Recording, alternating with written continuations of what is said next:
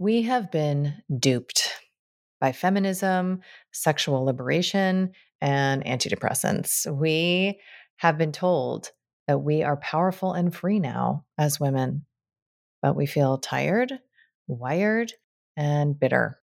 We're mostly eating right, exercising and meditating, wrangling to do lists, and arranging playdates. And yet there's a haunting hollowness beneath the huge complaints. What if I told you that there is a huge storehouse, a reservoir of energy inside of you that has not been tapped, that you could feel light and pulsing, excited and alive in ways that a wellness lifestyle cannot deliver?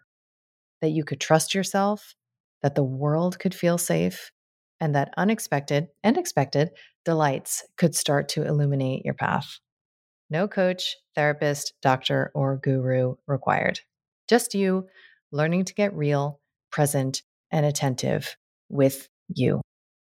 I feel like I'm here to matchmake your inner parts for the greatest love affair ever written. I want to help you learn first where you're buying eggs from the hardware store, which is the source of all pain.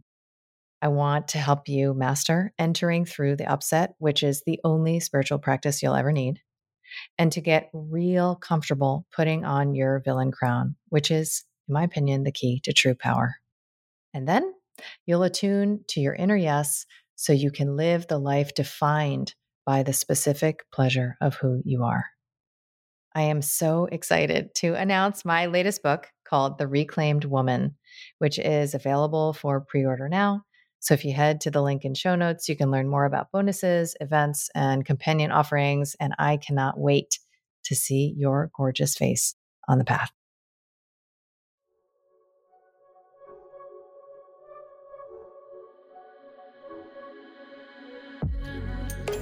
I'm Dr. Kelly Brogan. You may know me as a New York Times bestselling author of a book with an exploding pill on the cover, renegade psychiatrist, pole dancer, or honorary member of the Disinformation Dozen. What can I say? I'm a born provocateur.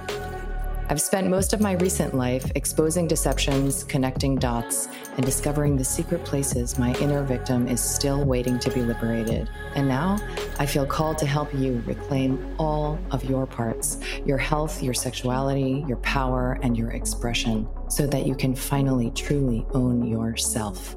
I want to ignite in you that inner knowing and the pulsing vitality that lives beneath your disempowerment, disconnection, and resentment so that you can audaciously, courageously, and playfully alchemize your struggle into the specific pleasure of who you are.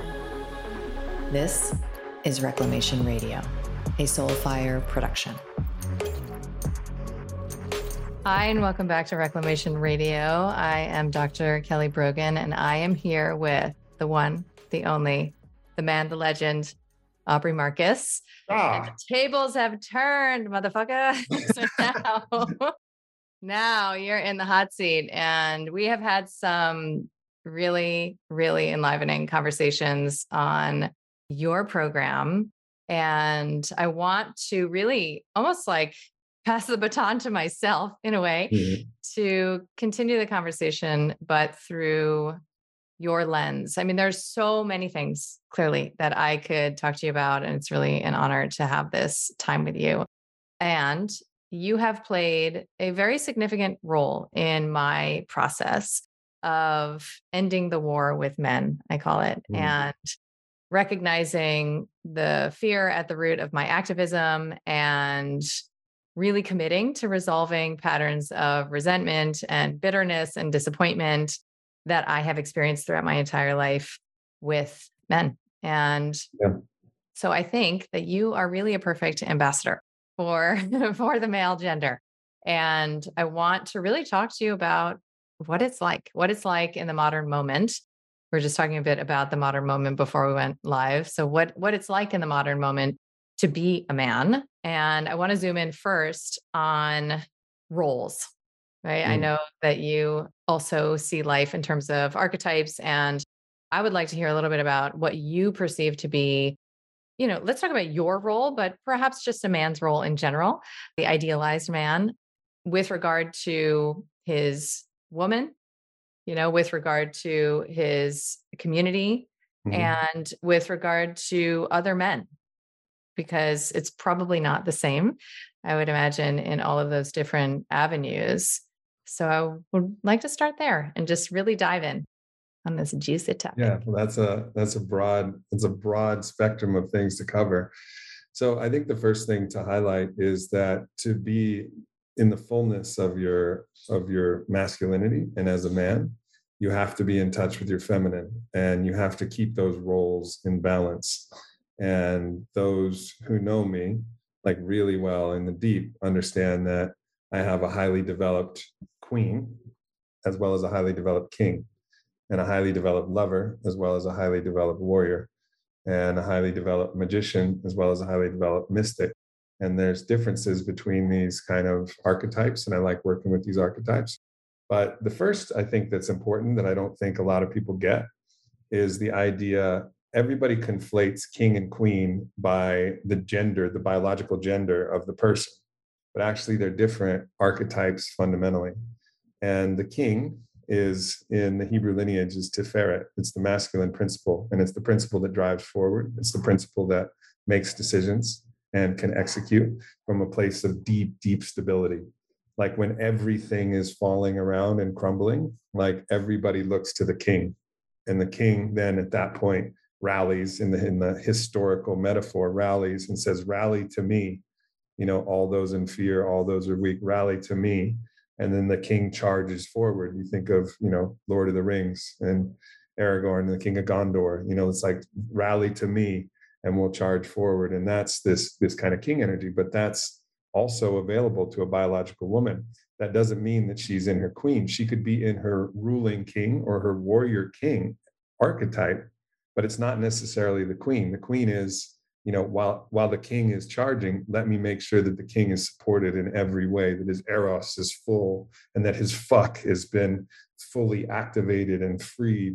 And let me take care of the rest of the kingdom those who can't fight and those who need shelter and support and all of them rally to the queen. So so the queen stays behind and stay with me you know children. Stay with me you know those who cannot fight. And i'll be you know i'll be the i'll be there for you to support you to nurture you and, and all of that and there's different both of those roles need to be activated to actually be a good king or to be a good queen and to understand that there's a masculine principle of a queen which is actually the the king within the feminine or a, feminine principle within the masculine which is the queen. And those royal archetypes are just the highest fruition of that certain principle of leadership that kind of comes across. So that's one element that i think people that can help them with a kind of map that I think is important because all the time people talk about like I want to be a queen, I want to be a king.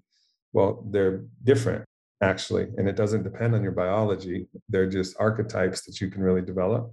So, you know, that's kind of one, you know, one principle that I like to work with and kind of talk about. I love this clarification because in my 10 years of private practice, probably it was like halfway through, you know, that decade that I began to see that the energy that I was holding as, you know, you and I talk a lot about like dom sub dynamics and these polarities. So it, as the leader, right, as the clinician, as the MD, as the one in the seat behind the desk, I sometimes joke that's why I became a psychiatrist so that it'd be harder to to find mm-hmm. out that I'm crazy because I'm behind the desk. but anyway, that I was playing a father role like that yeah. i actually and i wasn't just this like strong mother guiding you know these women with this nurturance it was actually the father archetype that yeah. i held those 10 years and it was always very confusing to me and this is such a helpful clarification because the simultaneous development of those two inner archetypes it sounds like you're saying in a balanced way that you can recruit in a given scenario at will right yeah and it's it's you have to listen to the both listen to the situation. So both are in service to a higher recognition of the field capital f field. And so the field could be on the lower level of just kind of listening to the emotional energy but it could also be in service to the higher field which you would call god or the universe or source or the mystery whatever name you want. But there's a deep listening that happens on both sides the listening for when to thrust forward and when to receive you know both of those are, are very important. Now for me i spend most of my time in the king archetype. That's what the kingdom is asking from me. And especially lately it's like really show up as that kind of you know as, as no matter the chaos you can count on me. I can count on the me and the stability and in the leadership and whatever i can do. So it doesn't mean that you have to spend an equal amount of time in each polarity it just means that both you know really to be in your fullness have to be really developed in a powerful way and then from there you have to understand like what you'll end up attracting in a partnership is ideally someone who likes to spend and thrives in spending the majority of their time in the other archetype. But if they don't have at least a bit of your archetype and they don't really understand, then you won't really understand each other and you won't really get each other and you won't be able to cover for each other when you need to. You know, there's certain times where I just I can't do it. You know, let's say we're having a a group that's coming together, you know, at the house and like I just can't show up and I can't be, you know, Vi has to show up and be the king and lead people through whatever they need to be led through and kind of hold the center of it. And um and then I'll emerge when I have the time. So there's places that she can step up and be the king and there's places where I can step up and be the queen and just be there for her and then like nurture and support her like when she's doing a big performance I'm like fully in my queen role. It's like whatever you need. You need water. You need me to just, you know, rub your shoulders. You need to be there. So I'll step into that. So it's important to have both, but also Vylana is, you know, more comfortable when she's just allowed to be her queen, allowed to just flow and be in the natural flow of things. So if it's 80 20 one way or the other, which probably it is, then I found someone who also enjoys being 80 20 in the queen and when it gets difficult and we have challenges in the relationship, it's when, you know, I'm in my king and she's in her king, and then where nobody's being the queen to anybody. And then there's, you know, not enough nurturing that's happening in the relationship. And it's actually, we don't have the polarity. So actually, our eros drops, a lot of things drop. And of course, the sexual models the erotic, right? But it does not exhaust the erotic. That's what, you know, Marc Gafni is part of like a core tenet of his Dharma. So in the bedroom, we actually get to exaggerate our polarities often. Sometimes we don't, sometimes we're just rolling around in a kind of very fluid, you know, more 50 50 type of situation. But oftentimes we'll exaggerate it to, you know, 99 and 1%, you know, where I'm like strongly in my masculine dominance and she's strongly in her feminine. And that charge that's created when you stretch the polarity out to its maximum is intense and actually recalibrates you know the comfort of us being in those different polarities. So that's a it's a great like i can't imagine those relationships that don't have this strong sexual connection that can really play with polarity.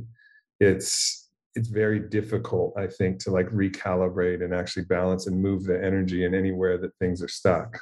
Absolutely. No i mean it's such a technology right? And yeah. not only for generating a field between the two of you that impacts your entire environment but also yeah within your intrapersonal realm. How does this sort of archetype switching if you will manifest with your brothers like with your men in your life? Do you see it as mm. simply hierarchical? Is it an alpha beta type of thing? Or does the the sort of king queen polarity sit with the community with your woman and there's an invocation of some other energies when you're interacting just with other men? So I think the core for me of like the deepest friendships is I want to be, you know, just for someone to really feel like my peer, they have to have, you know, a highly developed king. Like they have to have that element. And it's nice when they have some development as a queen, when they can just actually show up in radical support. And I think you know one of my brothers i think of the two different aarons you know actually who are you know my brother kings but aaron alexander has a very highly developed queen inside of him right? He's there to you know he'll do acro yoga for me or do some body work or just sit there and talk to me. And and then other times he can step forward and we can be kings that are just like challenging each other. So we're always competing in everything. It could be like there could be two you know paddle boards and we get on there and we'll wrestle on the paddle boards and try to throw each other off or we'll play you know any type of sport or swords or whatever it might be that we'll compete again we'll do like mock sparring you know just where we'll go out and we'll spar against each other. And it's like this there's an element of competition that exists as a foundation like foundational substrate that allows men to actually feel each other in a certain way. It, it, this is the for men i think competing is like fucking for a man and a woman like there's no way that i'm ever as intimate with a man as a friend if i haven't if i don't find any way to compete with them now, the other thing, the other way that you can do it is you can mutually go through hard stuff together. So it's like initiatory rituals, you know, sweat lodges, medicine journeys, things like that. But finding a way to genuinely compete fosters like the greatest level of intimacy because you really get to know each other and also you get to strengthen each other. There's there's a real iron sharpens iron principle where man not only do they compete but will always be you know in a loving way, like talking shit to each other. Like shit talking is probably like at least half of the communication that I do with my friends, you know, and we'll and we're always doing that. If we find a sensitive spot, it's not that we avoid it.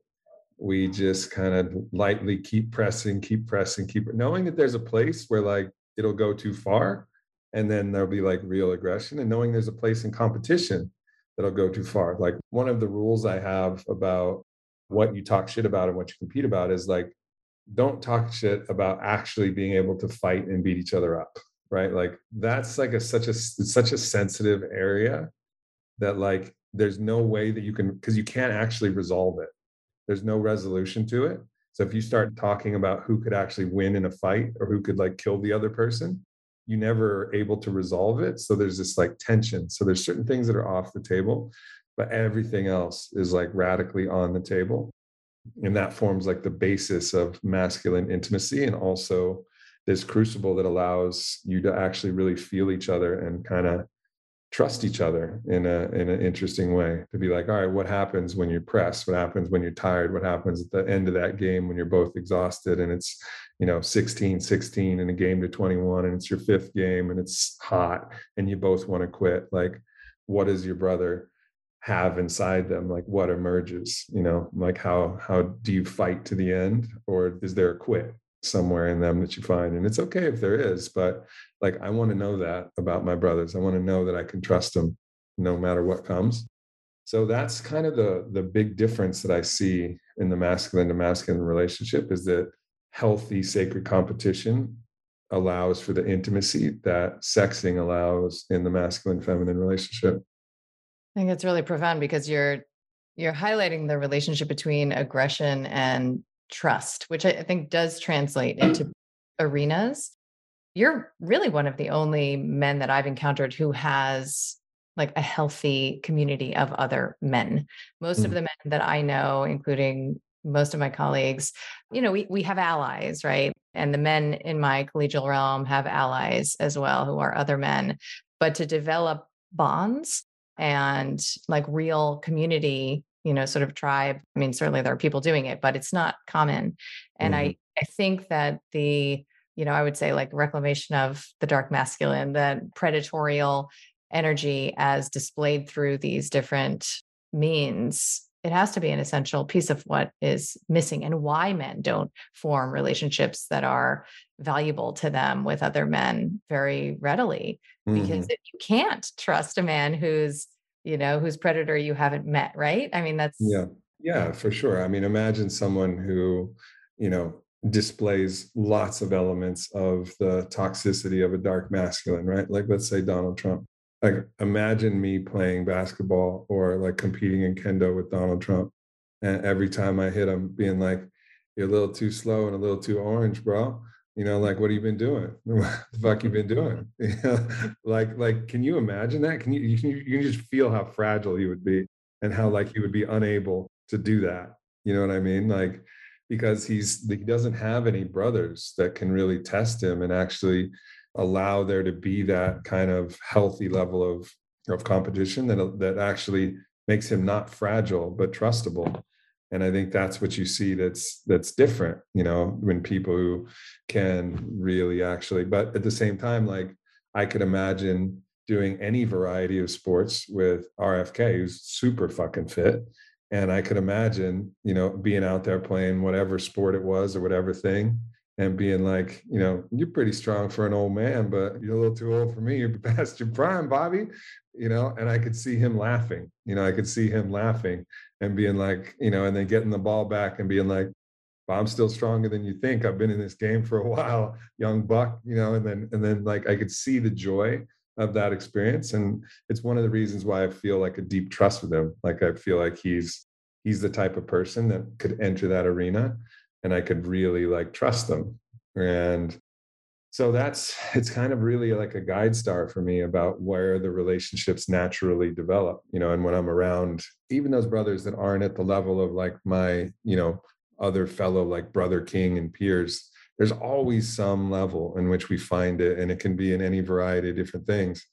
But with charles eisenstein we have pull-up contests you know and we'll do that and we'll play pickleball. But then also when you're really better than somebody it doesn't make sense to like talk shit but it's to radically celebrate them so when we're playing pickleball we're actually pretty close in pull-up so we'll talk shit full out because there's enough closeness but when we're playing pickleball he hits a good shot and I'm like, good fucking shot, Charles. like, good fucking shot. You know, and like you got to like really, there's there's different places for that. Like if they're if you're close and it's like, then you want to really challenge them and, and push them. And if it's not, you want to just celebrate them and bring them up and not like bully them and so that they don't want to play you. You want to like encourage them to continue the game and continue the effort. So, you know, this is a foundational piece of, I think, the brother codes and for me. And then also, again, these ceremonial moments, these moments where the times are hard and times are difficult, you know, to trust that they'll be able to show up and be there for you no matter what. And that goes, you know, that goes for both, you know, the men and the women in my life. Like everybody who's on, I have a necklace that you know signifies all the closest members of my ohana. And we've been in countless ceremonies together. We've seen each other at our most broken, and we've seen each other at our most, at our highest and most celebrated moments. And another key element for both of those, you know, regardless of men and women, like you have to surround yourself with people who are radically excited and enthusiastic for your success, that are like never jealous, but always pumped to watch you shine. You know, so when I go watch Aaron Rodgers play football. You know, I remember a, a, game where he played the Dallas Cowboys last year when he was playing for the Packers and amazing fourth quarter comeback down 28 to 14 and they win in overtime. And I was just shaking and crying with joy. You know, I was so, so happy for him. You know, and I remember that with my friend TJ Dillashaw when he won the title and Cody No Love when he won the title and all the great athletes, Bode Miller when he won the gold. It's like my there's no way that my joy was any less than their joy. You know, and I was like so I remember just tears like flowing and screams of like like just such radical celebration of them and their mastery. So the competition gets expressed in healthy ways, but it doesn't get expressed in the toxic ways, which is comparison. And so, like, one of the guiding statements that I have is, you know, competition is sacred, comparison is profane. Because if mm. you don't get out that healthy competition, then you end up in a comparative competition, which is comparing your wealth or comparing your followers or comparing your fame or comparing whatever else it might be that you're that you're comparing. But when you actually get to compete, then all of that dies away and then you can just celebrate your brother your sister's greatness. So, absent comparison, like you're talking about compersion, right? Like just like genuinely feeling somebody mm-hmm. else's pleasure. But absent comparison, where does hierarchy fit in? You know, like Jordan Peterson talks a lot about like the balance of competence and reciprocity. And that seems to be what you're speaking to that there is an assessment of each man's competence and there's also the mandate and imperative for reciprocity that you got to get each other's backs and be there genuinely for each other and serve each other. Do you feel like the hierarchical organization is something to acknowledge and, you know, even intentionally interact with? Or do you think that you know it can be problematic yeah, so within a within an organization you know like when i was building Onnit hierarchy needs to be actually established and codified.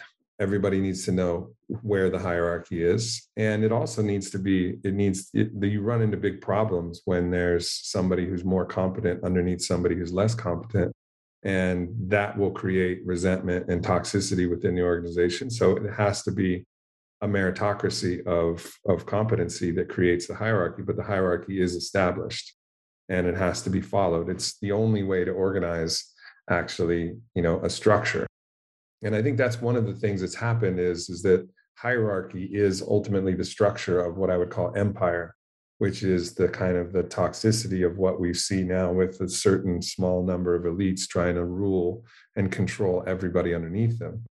Obviously they're not doing it in a noble way. Their leadership is not emergent from the field. They're hiding their hierarchy and pretending that they're doing things on people's behalf but they're really not but so we've gotten kind of allergic to hierarchy because of the tyrants and the despots and the and these kind of natural aspects of empire. But hierarchy is important for structure for government for companies. And the kingdom the kingdom also has hierarchy. And the kingdom being the opposite the story of the more beautiful world our hearts know is possible the emergent future that we're heading towards also has to have hierarchy. But in in areas of friendship there's really a natural hierarchy that occurs that doesn't need to be spoken. You know like it just doesn't need to be spoken. It's just emergent from the field. And when nobody has any ego about it then actually it just happens naturally. So let's say we're going out to eat and i'm there and you know aaron rodgers is there. Well i'm a better food orderer you know i just have a more call i have a i have a better read of people's desires and appetites when it concerns food. And so uh, so i get the menu. Nobody argues with me. I order the food for the table. And you know i'll listen. Anybody have anything that really piques your interest here or whatever? So i'll receive that information collect that information and then make an executive decision so we don't have to all crossover five people order the same appetizer we have too much like doesn't make any fucking sense. So there's a need for somebody to take the role of collecting the data and making the executive decision. Aaron is a better sommelier than me. He understands wine better than i do. So the wine menu goes to him you know like aaron find us a wine you know i'll find us our food. And it's not that we have to you know talk about it we just know. Actually he knows wine better than me and can read what you know read what that's going to be. I know food better. So it's a very small example. Same with like travel arrangements or something like that. Like i'm very good at reading because i think of my developed queen. You know i can really read people's you know appetites and what would be fun and, and see into those situations. And it's part of the vision of the king as well but it's both. And so i'll be involved in most of the planning of those certain situations. And whether it's Makad or aaron or whoever they'll all kind of like bow and like Ob's got this. And they get to just relax and then be the jester or be whatever they want to be while this is happening. But it just kind of happens naturally based on, you know, the realization of competency and also the feeling that I don't have to be the best. I don't have to be the one that's ordering because that makes me special or whatever. And, and I don't have to be I don't have to. I just the best will naturally happen, and we're all in this together. And so we're all we all want to have the best dinner possible. We all want to lead the best, most effective, powerful lives possible. So there's no need to jockey for these small games. You know, it's like when you realize you're all playing a bigger game together, and you know, as Gafni would once again say, you're wholemates, which is you're looking at a shared horizon together of what the shared intention is, then the natural competency hierarchy will emerge. It'll be emergent from the field and it will flow. And there's times also where, you know, I remember one time with my friend Jason Strauss, who's like one of the, you know, heads. He was the one of the heads of Tao Group and then MGM, and he's a restaurateur. And we were in his restaurant and he was like, you know, what would you like to eat? And I was like, my brother, I'd like you to take care of this, you know. And I hadn't eaten with him, but I could just feel like he would know how to handle it, like hospitality and VIP and his awareness of the restaurant. So, like, gladly, like you take over, and it's it's a great joy for me to relinquish that actually in in competent hands. Whereas other times when I've been around people like, I'll take the ordering, I'm like, it's just not going to be as good. But you know what? Like i'll let you handle it you know but there's a way in which i'm like all right you know but you can try you know what i mean? And i just have a sense of that. Yeah it's it's it's uh it's cool to actually talk and make verbal these things that just exist kind of naturally. And because it's i think these are the dynamics that would go really unnoticed unless you actually had a conversation like this and talked about it. And then of course if you were or anybody listening was actually with you know with me and my friends at dinner you would see how this how this goes you know? And then there's the healthy levels of competition which is we all you know all try to figure out how we can in the most secret way give our credit card to you know the server so that we get to be the one we have the honor of paying for it you know? And it's like this quiet little competition and the secret is is that you do it in a way where nobody knows that you've already done it and then you try to give your card and they're like i'm sorry sir but you, you know so and so's already taken care We've of lost. Like, you, yeah you lost. You're Yeah. like motherfucker. You know, thank you. But then it's like you got you got us but also like thank you. And that's kind of uh you know the way that it rolls. But you would now having listened to me if you were there at dinner which i'm sure you will be at many dinners that we'll have just as, as friends you'll be able to look at it and be like oh yeah this is what Aubrey was talking about.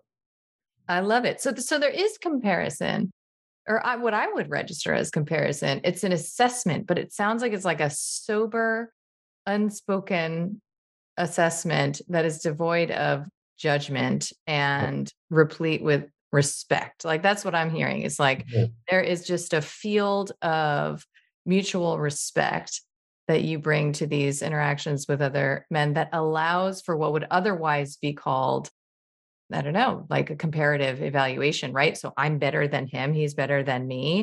He has more, but it's not in that sort of scarcity consciousness. It's in yeah it's the- it's a, it's a natural acknowledgement of yeah it's right Yeah. it's natural acknowledgement of the highest competency in that area in that field with respect for everyone's role, right? Like understanding that Exactly. everybody has this role. So something goes really wrong early in a boy's life with regard to these dynamics, especially if that boy is like not encouraged to play team sport, I would Right. imagine. You know, I've been thinking a lot about recently because you know that I'm very interested in, you know, the PSYOP that's been run on women as far as, you know, feminism goes.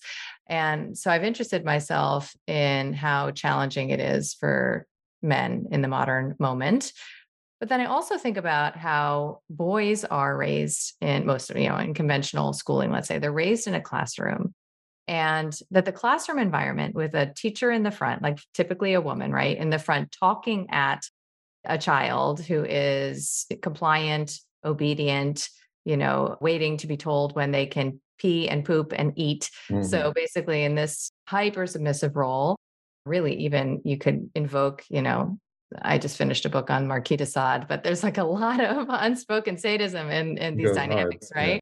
And that is like, seems way more costly for boys than it is for girls. Like that seems very, very problematic for a boy's body, for his development and relationship to his own, you know, animating life force energy, to be sitting in a chair being talked at by a woman for the greater part of his childhood. So, like, when I think about some of these early childhood issues that we are resolving, let's say, if I can speak on behalf of women, you know, this fundamental fear of men that so many of us are walking around with semi consciously that lead us to henpeck men and micromanage them and disrespect them and you know diminish them and then experience a life of resentment and disappointment. I wonder if you have a perspective on like what are some of the enduring imprints from early boyhood mm. that like you and the men that you hang around are still working you know working mm. on are still burning off because it's like Yeah, it's I've never really thought about that in that way because to me, it didn't matter if it was a man or a woman who was a teacher. If the teacher was teaching something that I judged to be inane or pointless, and then I was forced to actually comply with listening and learning and understanding this thing, but there was no genuine explanation of why this was fucking important to me, then there was this huge rebellious streak that came in me you know, that was like, fuck this. Like, I don't care, you know, like, and so you just suffer through it. And, you know, it teaches you that sometimes you have to endure things that you're not going to like. And that's part of, I think, what Bertrand Russell said is like the highest virtue of schooling is to teach you to do the things that you don't want to do. And so there is something like, but that needs to be explained, I think. Actually, like what you're learning now is to do something that you don't want to do and to actually apply yourself to something that you're not interested in. And this is actually going to be something that you will find yourself having to do at some point. At some point, you're going to be out of your parents' house and you're going to have to figure out how to do your fucking taxes. And I remember for the first few years before I could hire a proper accounting team when I was running my marketing company, just sitting for hours doing over the QuickBooks, balancing the books, figuring out why the numbers weren't met. I was like, I hate this so much, you know, and but I did it, I was able to do it. And then, you know, by the time I was able to choose my classes in college for the most part, I just chose stuff that I was super interested in. So, you know, I was philosophy and classical civilizations major. I loved my Latin teacher. So I kept taking Latin and got a minor in Latin. And, and I was in theater and just doing all of the things that I really love to do. So there was there was a natural joy of participating in those classes and the, in that work and and I would actually go above and beyond what was actually required. You know, like we were I remember I was in this English literature class where we were studying some old, you know, Chaucer, and we were studying, you know, Troilus and Cressida. And there was some kind of writing assignment for us to write some poem, you know, in kind of the theme of Middle English romance. And I ended up writing, you know, a 20 page rhyming couplet you know, poem of an alternate ending of Troilus and Cressida, right? Which is kind of a Romeo and Juliet type story with a more warrior in battle. It's like Romeo and Juliet meets Troy, basically. and so it was like I did that out of love. You know, like that was way more than anybody would have asked. But I did that because I was passionate for it. And so even when my friends were going out, you know, drinking, or there was this beer pong match down the hall, or there was this party going on at this dorm or whatever, I'd be like, no, no, no, I want to, I want to do this. And then there was certain things that I wasn't interested in. You know, I was a philosophy major and this very like precise study of epistemology, how you know what you know, I didn't resonate with that class at all. So, you know, I had to do a thesis about that and I waited to the last minute and I put some shit together and I got a C, which is a super unusual. I was magna cum laude Richmond. I was always doing well. But it was because it was like, man, this fucking class does not resonate. I know because I know. You know what I mean? Like I actually had an intuitive sense of my own what, what I would call anthro-ontology. You know, through my body, I envision God. I understand the truth because I understand the truth. I don't need to explain to you, you know, all of the intricate details of epistemology. So it was probably the worst grade I got in my entire major. And, you know, I remember my professor looking at me like, you didn't even try.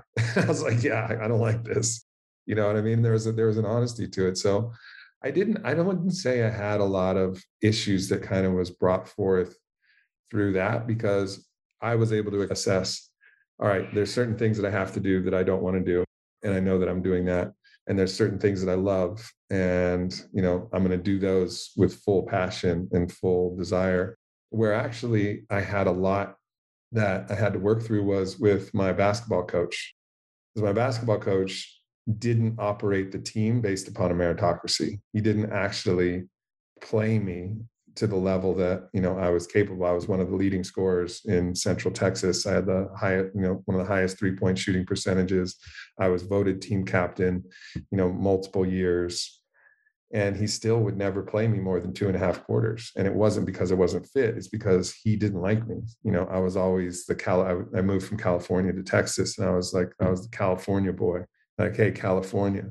I was like, I don't know what you're looking for me, coach, but you know, like I'm your best fucking player out here, you know, on the offensive side of the ball at the very least. And, you know, I'll I'll give everything for this team. And and because he wouldn't actually acknowledge that, I had this kind of deep feeling that the masculine in charge wasn't going to be fair, you know, and that lack of like sense of fairness and sense of like you know he had so much ego and he would do crazy things like the night before a game we would practice and he would get all nervous and whatever whatever was going on psychologically and then keep us you know an hour after practice running suicide sprints and then the next day we'd come out flat and be like coach you're a fucking idiot.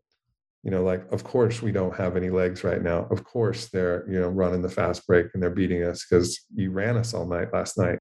You know, so there's areas of that because I really cared about basketball and I really cared about the team that was difficult, you know, and I had dreams. I had dreams about that coach for probably 10 years after I finished mm-hmm. playing. You know, it'd show up. So there's things that we carry, but to me, it was more about, you know, whether the situation was fair. And in, on, in fairness to a lot of teachers, I think they're teaching things that they don't love. And the teachers that I really liked, they were teaching things that they believed in. You know, the reason why I kept studying Latin is because the teachers who are teaching Latin, they're teaching Latin because they love it and they believed in it and they believed in the stories. And like my professor, Walt Stevenson, you know, I still talk to him to this day because I like, I love and I still tell the stories he told because he told them with such passion. You know, he would tell the stories of the Roman legions and how they would separate the different classes of soldiers. And he would just get so into it and you'd get this picture painted and I would just be riveted, you know, so I wouldn't skip any of his classes. So schooling can be, you know, schooling can be a really beautiful thing. It's just when a structure is in place that isn't fair, or there's an individual that creates something that's not fair in the field, that that becomes very difficult for me to metabolize. I mean, many would say, you know, I tend towards the conspiracy realist. So many would say that the entire, you know, Rockefeller funded educational system is actually designed to disconnect a child from his or her spirit and their eros, you know, their yep. sense of trust and alignment with the impulses that course through them, right. right? So you talk about having really, it seems like retained a relationship to your own eros, to your own impulse, to to this trust of your own passions. And I don't know that everyone can say the same, you know, after 12 years of public schooling or whatever it is. I'm going to pause here for a quick second. If you are into the topic of man woman relating, polarity, and what the reclamation of Eros has to do with holistic health, then I invite you to check out and download my free ebook on the subject at the link below, and to also check out a blog I wrote that goes deeper into the subject of BDSM, some of the science supporting it, and why these reframes and tools may be exactly what the world needs to move out of confusion, resentment, and victimhood and into personal empowerment and pleasure. Hope that helps. So, like, I wonder obviously, you are a man on mission. I wonder what you say to men who, perhaps even by virtue of having been products of the system, are lost when it comes to their passion, their interest, their purpose. Like, what are the breadcrumbs you could sprinkle, you know, that that bring them back home to a dynamic relationship with I mean, I would call that your inner feminine, right? Like a relationship that is trusting and loving to what it is that animates you, shows you in many ways, like what you're here to do. And then all the competencies that you bring make manifest from that place. But what happens, you know, when somebody just doesn't know, you know, like do you encounter men like that who are just I encounter lost? men who are who are you're frustrated because I was there, you know, I was frustrated in that I knew that I had a greater gift to give to the world, but I couldn't find a way to give it in a way that it was received. You know, it was like I had, you know, again, to use the sexual to model the erotic, I had a raging cock and I was looking to fuck the world. And there was no feminine chalice that wanted, you know, that was arousing the feminine waters enough, who was inviting me to fuck it open. You know, there was I couldn't figure it out. And every time I would go, I would find a brick wall rather than a, a yearning yoni, you know, to actually. so I think that's that's going to be a part of the process where you're actually, you know, you may have access to your fuck, which I did, but I just couldn't find a way that actually the the goddess at large, Gaia Sophia, you know, or the the collective or the collective feminine of the world, was like actually eager to receive my fuck. You know, I just couldn't line up where that was. And part of that is just, you know, developing uh, a greater attunement to listening to what the feminine at large is asking for from you, what your own gifts are, and just exploring, you know, figuring it out, you know, trying to understand, you know, what works in the smallest level, like what inspires your friends, like what topics of conversation when you're talking about people are like whoa that's really interesting. And if you continue to do that and develop your own self mastery, then you're going to find places where there's that again proverbial yoni that's ready to receive you know what the the thrust of information energy et cetera that you have to offer. And you know i found that only in sport really until i was about 30 and occasionally like my writing would really touch people my poems people would be like whoa that was or my conversations. But it still wasn't working and i got you know really pretty depressed actually i thought i'd really fucked everything up. I was like look uh, somewhere along this path i went left when i should have gone right and you know i fucked it up. So you know but i kept trying. I just kept i kept at it and i kept trying a different thing a different thing a different thing until finally i found something that really worked. I found allies that could help me and i found the you know the field that i could actually start to start to penetrate the world with and i think that's the that's the deepest masculine craving is we want to penetrate the world. You know that's Tiferet that's the masculine principle. So it's just there's going to be a period where you know you're still a young man and you don't know how to you know fuck the mature woman of the collective.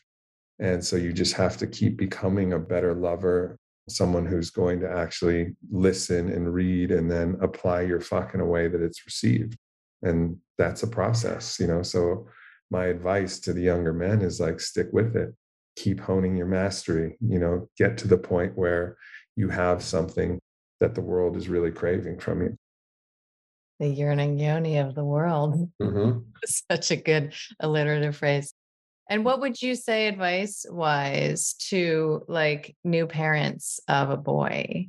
Right? Like I have two daughters. I have no ground to stand on, you know, with any degree of confidence when it comes to advising people who have sons. And I know that this is one of the most important undertakings, you know, available in the current moment mm-hmm. is to raise sons properly and to resolve a lot of the enculturated fear, you know, that women have of men and therefore their own sons that might lead them to, you know, energetically, spiritually, emotionally castrate them.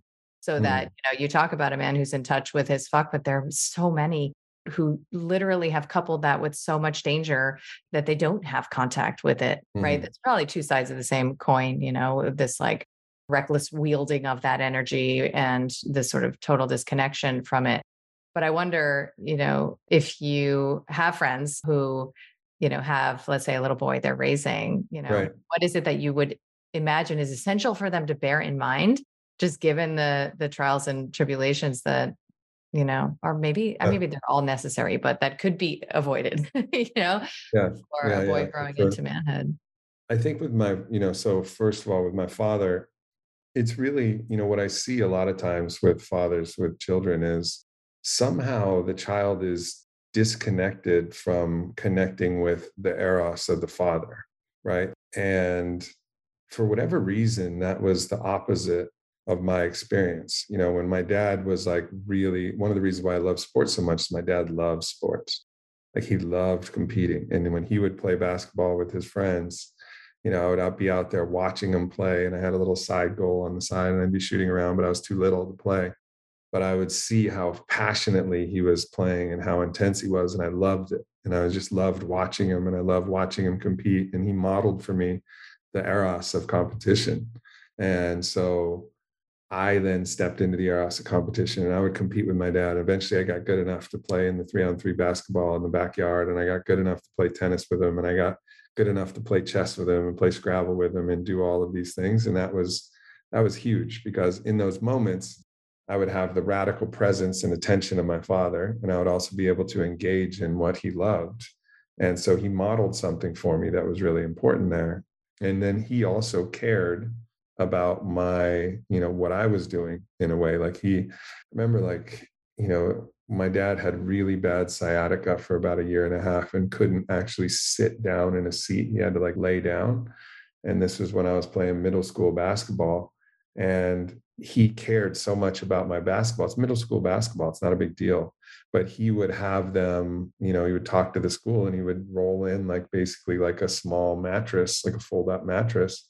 And he would lie in the side of the gym, lie down and watch me play in the gym lying down on a mattress just to see just to see me play and it was like he fucking cared and yeah sometimes you know he would like sometimes he would be a little more loving if i did good than if i didn't and, but he didn't mean to but and so i had to i had to deal with that you know this idea that i'm only loved by the masculine if i'm performing my best. And he wasn't trying to do that but he couldn't help himself. So there was a little bit of work that i had to do there but i think i got to i was just radically interested in conversations and also the things he was interested in. Also my father always treated me didn't treat me like a child he treated me like a young adult so if him and my stepmom, he got with my stepmom when I was seven, if they were talking about their friends who are having a relationship issue or having something, even as an eight year old, he would ask me, What do you think? You know, what do you think? Oh, I was Chris back then, but what do you think? And I'd be like, Well, you know, blah, blah, blah. And my dad would be like, You know, I like the way you're thinking about this, but have you thought about this? And I'd be like, No, I didn't think about that. And so he would work with me. And then eventually by you know, by like 11 or 10 or 11, like I was able to contribute and actually have insight that was valuable and he would recognize it. And so I became a part of the conversation. So I loved dinner time. You know, this this kind of model where and I don't know what the difference was because with my little brother, I watched him and he was he would never get into it. You know, we'd be having conversation. My dad would try to do the same thing and try, but he just wasn't into it. I think it was also part of the digital distraction era he had a video game that he wanted to play or a game boy and then they they kind of pandered to that in a way. They were like all right just eat your food and you can go back to playing your game. But it didn't yield the same kind of connective experience that i had where i like was eager to hear what what the conversation was and eager to contribute. And you know i loved dinner time. I loved the the moments where i got to got to talk. And then on the maternal side i think one of the things that can be really damaging is that kind of devouring overprotective mother. Like your kids are gonna they're gonna fall they're gonna they're gonna get hurt. You know you don't want the we don't want those injuries to be death you know like you want to put some boundaries on things That's that are really shy of it. Yeah yeah like anything that's going to be like really potentially like a deadly decision of course like keep those boundaries really firm but everything else like let your kids make mistakes let your kids fall let them get hurt and like let them learn. And then when they do don't be in there shaming them just be trust that they're actually learning the lesson and that that's a necessary part because otherwise they then you can also start to build you know dishonesty. Like no matter what i was doing no matter what drug i was trying or no matter what party i was doing you know i didn't have to lie to my parents. I could always talk to them about it.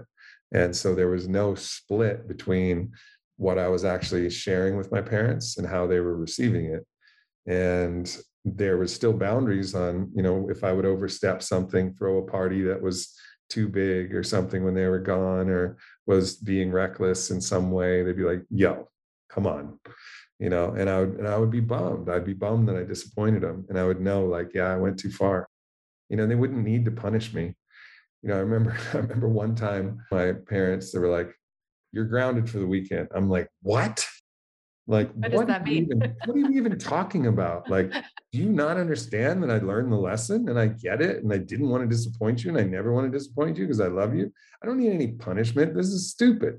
You know, I, just, I argued with them relentlessly, but they decided they were going to give it a try. And so I remember, and I was like, this is just bullshit. Like, you're not seeing me. You're not seeing that actually, like, I get it and i learned you know i learned that that was the natural far. consequences yeah exactly yeah. you know and there didn't need to be a there didn't need to be a, an additional punishment on top of that and yeah i think that was kind of how i was raised and it was really a beautiful way to be raised there was no that's literally the only time that i remember a punishment and i also remember the grace of forgiveness you know when like i remember i i one time i wanted to i wanted to drive my stepmom's car when she was out of town and I was like, oh, she had a Mercedes. And then like I go to leave the garage and I'm like 18, it's fast Mercedes. And I was like, I'm gonna go drive this car. And I was like a little bit nervous. I knew it was a little bit naughty because I didn't ask. They probably would have let me do it if I asked, but I was like, I'm just gonna do it. And I'm leaving the car and I'm backing out, looking behind me. And then I sideswipe the side of the garage. I'm like, oh my God, you gotta be fucking kidding me. you know, and in that moment, they could have just really hammered me you know, but they're like, it's just a car.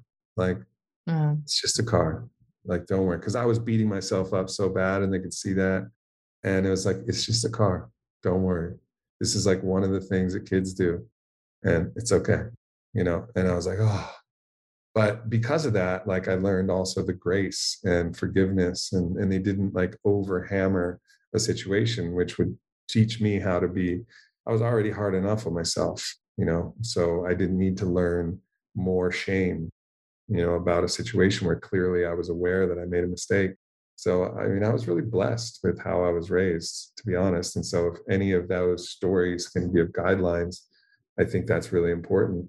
And also you know look sometimes your kids may get in a fight. You know my father taught me martial arts from when i was and had me learn when i was when i was like four years old. And but because i was in a disciplined practice like he's like there's there's going to be a time to fight and then there's a time where you don't fight and despite an extremely high level of competency in fighting i only have gotten in one street fight in my whole life you know, even in the schoolyards and everything. I mean, there were certain situations where I had to be physical, you know, but I was able to be physical and quell a situation in a way that didn't require actual fighting. And then, you know, one time there was just no choice. You know, the group of guys, one of them slammed my fiance at the time, her name was Caitlin, slammed her face into the side of my car, and there was four of them. And it was just a full fury of everything that I was, everything that I trained my whole life. And, you know, it was, it was a rough fight, but, you know, we ended up on our feet and we were bloody, but, you know, they ended up running away and, and we were, we were okay, you know, and so of all of the years, you know, of training martial arts, there was only one instance where I had to use it thus far. But the the feeling of confidence that I could right. change yeah, change the very foundation of my nature. Like I was, I'm not I'm not scared in those situations. And I've watched many times where there was an imminent conflict and I've stepped forward and been like, if you want to do this, you know, like basically all my energy, whatever I said is like, if you want to do this, this is going to go bad. Like this is going to go really bad for you. And then I've watched a lot of people like recognize that and like back away, especially people who have this kind of street awareness of someone's confidence. You know, like they recognized I was not prey. And maybe they were confident in their ability as a fighter, but they knew that this was no easy out, that, you know, they better pack a lunch because I wasn't going anywhere.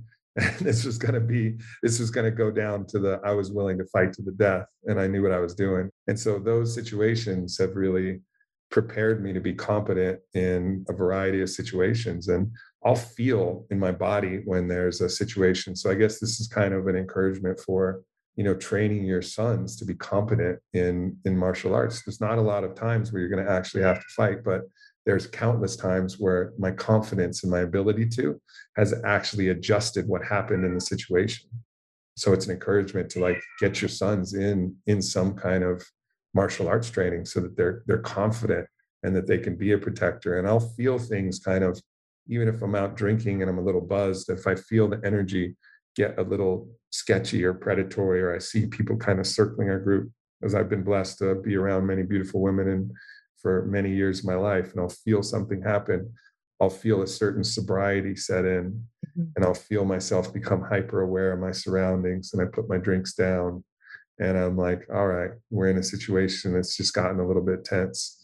And so I'm just, I'm ready and I'm vigilant you know that comes from you know competency awareness and just training the training myself to be able to handle a variety of situations and testing myself in in as many ways as possible that's another thing is when i was 18 my father sent me on a psychedelic vision quest initiation 18 you know and so that's a huge huge initiatory practice and continuing to do those initiations like i know myself in the deep I know what's going to happen if someone comes to fight me. I know that I'll come back and fight. I know myself in confronting a demon in the astral as well as a demon in the physical. Like I understand how to stand and how to fight and how to receive attack, both physical or on social media, you know, which certainly for those of us who've been standing in the last four years, you know, or even recently as I stand for RFK, like the arrows come. And, you know, you just have to be ready to be like, all right, like this is the nature of the game.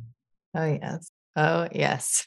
that is such such valuable. It's really an extraordinary like compendium of the elements that have made you who you are. And I, I heard a lot in there about a relationship to failure, you know, which I think mm-hmm. is probably not being a man, I imagine is one of the most important masteries is to develop, you know, like even when you got in trouble with the car, oh my God, I could just feel, I think I did similar shit. Feel that moment. Uh, it was I actually tried to time travel in that moment. I literally thought like, if I close my eyes and I, and I, with all my intent, go back in time, I'll, this will be a dream and I'll wake up and this didn't happen and I thought I almost got there. Your wizard like, archetype is coming. Yeah, I was like, I'm going to time travel back, and this is just a dream, and it didn't happen. Of course, I was unsuccessful. So good, but the way you were received, I mean, that is an imprint around failure that yeah, totally. is invaluable. You know, to be received in that way for your humanness and for your intention, right? I, when we can be seen for our intention, even when we fuck up, even when we fail as men or women, it makes all of the difference. So I love, I love hearing that. Is my last question. You talked a little bit about your experience of attunement, like through your body vessel, right, mm-hmm. to your environment, and how so much of that inner awareness was cultivated, like from a very young age for you. And you know that I love David Deida's teachings, and he talks about how a man's body right? So you, you and I both celebrate the differences between men's bodies, women's bodies, right? And that a man's body actually is a completely different terrain than a hmm. woman's mm. body. And one of the challenges in dyadic, you know, heterosexual dynamics is that we project and we conflate, right? And we can get into this egalitarian mindset of like, well, your body must feel like mine and my body must run, you know, like yours. And he talks a lot about how a man's body often can have like no emotions at all, like nothing mm. happening in there. And I have done many, many, many family constellations, group family constellations, and I have not surprisingly been chosen as a father probably more than a dozen times, like mm. people's fathers, right? So I have played that part, and it's probably the closest that I've come to having any empathic bridge to how different a man's system might be, you know, if this field has, you know, validity and mm-hmm. I, I, I happen to believe in it. And what I would feel in those experiences is like like a cavernous, like an echoey, cavernous, open vessel inside of me that was not not the same as the numbness that I'm pretty familiar with. And mm-hmm. it felt different. And so I thought to just ask you a bit about that, you know, like what is it like to be in a man's body how do you imagine it's different than you know what it's like to be you know your woman in her body? And particularly with regard to emotional energies right? Like do they just like fly on stage and you know require immediate suppression? Or are they kind of just like rattling around in the background and you can pay attention or you don't have to? Like what is it like on the daily to just be in a man's body Yeah, it's it's not as dissimilar as I think you might imagine, at least for me.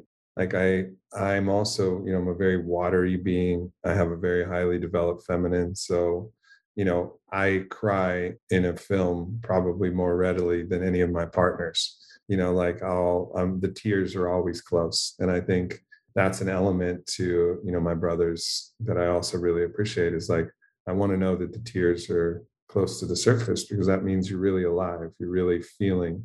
And that's, I think, one thing that gets reflected to me, probably more than anything else, is how often people have seen me in this in these vulnerabilities. I mean, my percentage of crying on podcasts is like absurd. It's got to be like 60% at least of every podcast. Like at some point I'll reach tears because I really passionately feel, you know, and that's part of my I went by the moniker Warrior Poet, and Warrior Poet was like a guide star, you know. So, mm-hmm. like, I have on my ribs, that's hard to see, but it's a big samurai, and this represents my warrior. And then I have my flowers, my roses. So it's hard to see here, but roses, which represents like the deep feeling nature of who I am, and my grandmother on my other. So even what I wear on my body is in balance. You know, it's, it's the warrior here, and the grandmother, and the moon, and you know a necklace that my mother gave me and so I'm trying to cultivate that balance. And within that balance, I think I can really feel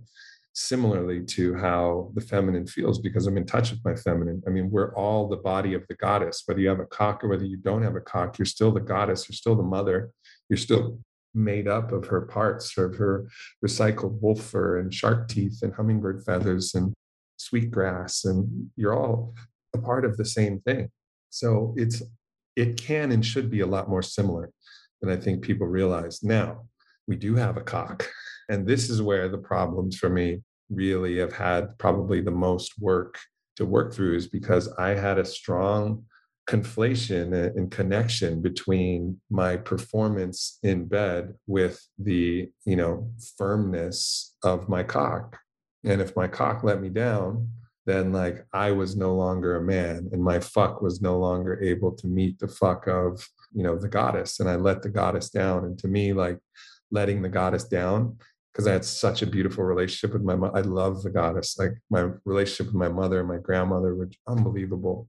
And so my deep passion and love for the goddess, like I want to please her. And I learned from the masculine in unhealthy ways that, and I think culture says this, that the way you please the woman is with a hard cock and like the vigorous, the vigorous sexing that comes from, you know, penetrative sex.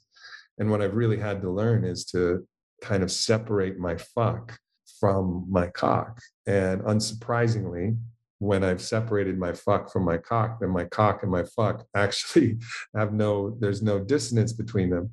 You know, so it actually, it actually moves in accord.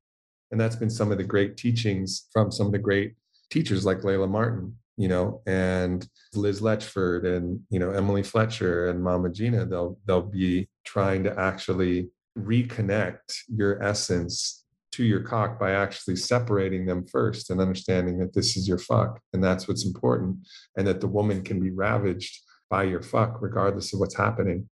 And so that's been like a real journey for me and i feel like really blessed that i've made it through the other side of that journey. So i don't go into any sexing with trepidation like don't betray me now buddy.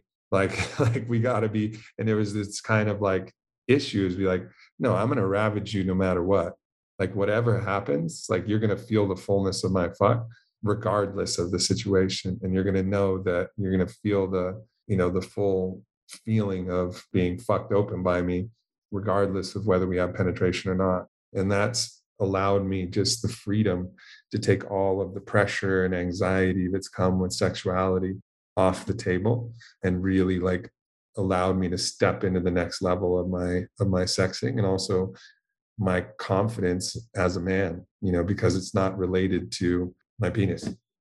I just finished an interview for the podcast with River Roaring, who's a sex worker, former attorney. And we talked about, she calls it boner shame, you know, yeah. this agenda, you know, that is socioculturally imposed on boys where their their bodies are literally not allowed to animate naturally right and they have to stay within this like very structured disconnection you know, yeah. this part of them, their cock cannot be moving in inappropriate right. ways at any time in life, right? Like she talks about how like a woman can walk down the street, like feeling the breeze, like looking at a flower, pussy dripping, and that's encouraged, right? It's like socially celebrated, especially in this moment. But a man's supposed to be, you know, this this kind of man all the time or a boy but when he gets into the bedroom, that's when the cock animates and only there, right? right? Like that is very tall order, no pun intended. Like that's that's not fair. it's not yeah. fair. Yeah. And so that, I am so glad be, you're talking about it because this you can't be alone in encountering. No, definitely not. And surprisingly, whenever I shared these discussions, like overwhelmingly men are like, yeah, like this is heavy. You know, this way is really heavy.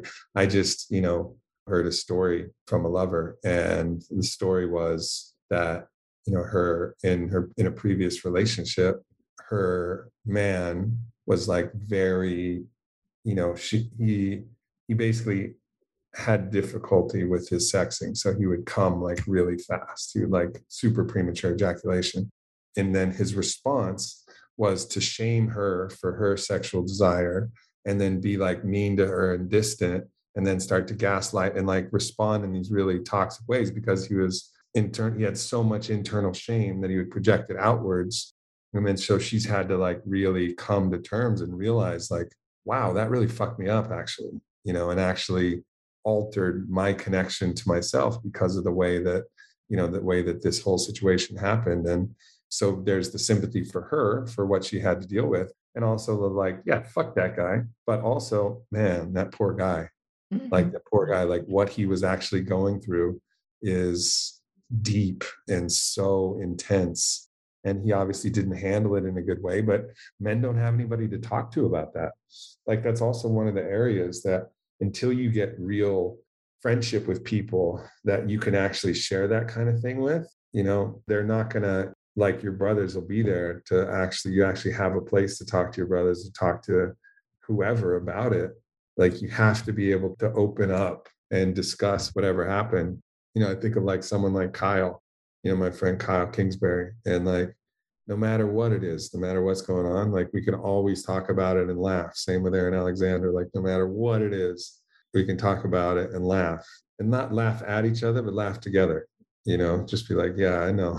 You know like like this is this is uh so i think just taking the shame that shrouds all of this in secrecy and keeps it in a black box and being able to open it up is the way that we heal through this stuff together.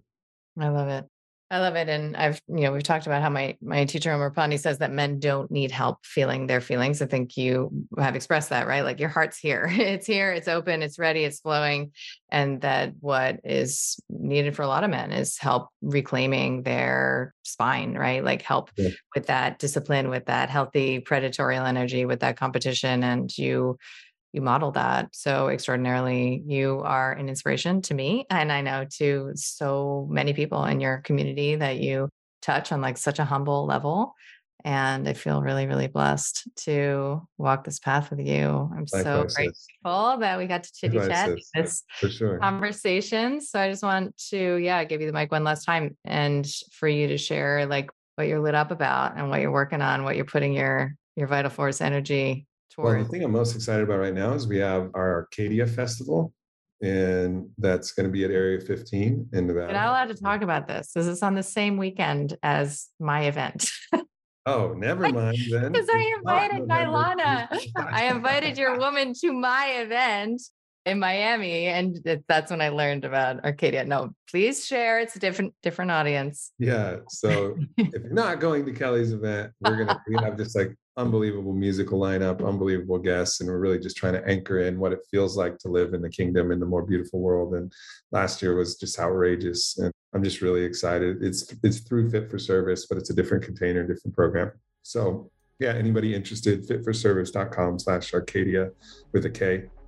And yeah, so if you're not a Kelly's, then you want to go have some fun. it looks amazing, as always. I mean, everything you do is just top shelf. We have fun. So. We have fun. Oh my God, sure. yes, we do. So good. Thank you. And I will talk to you soon. All right. Sounds good.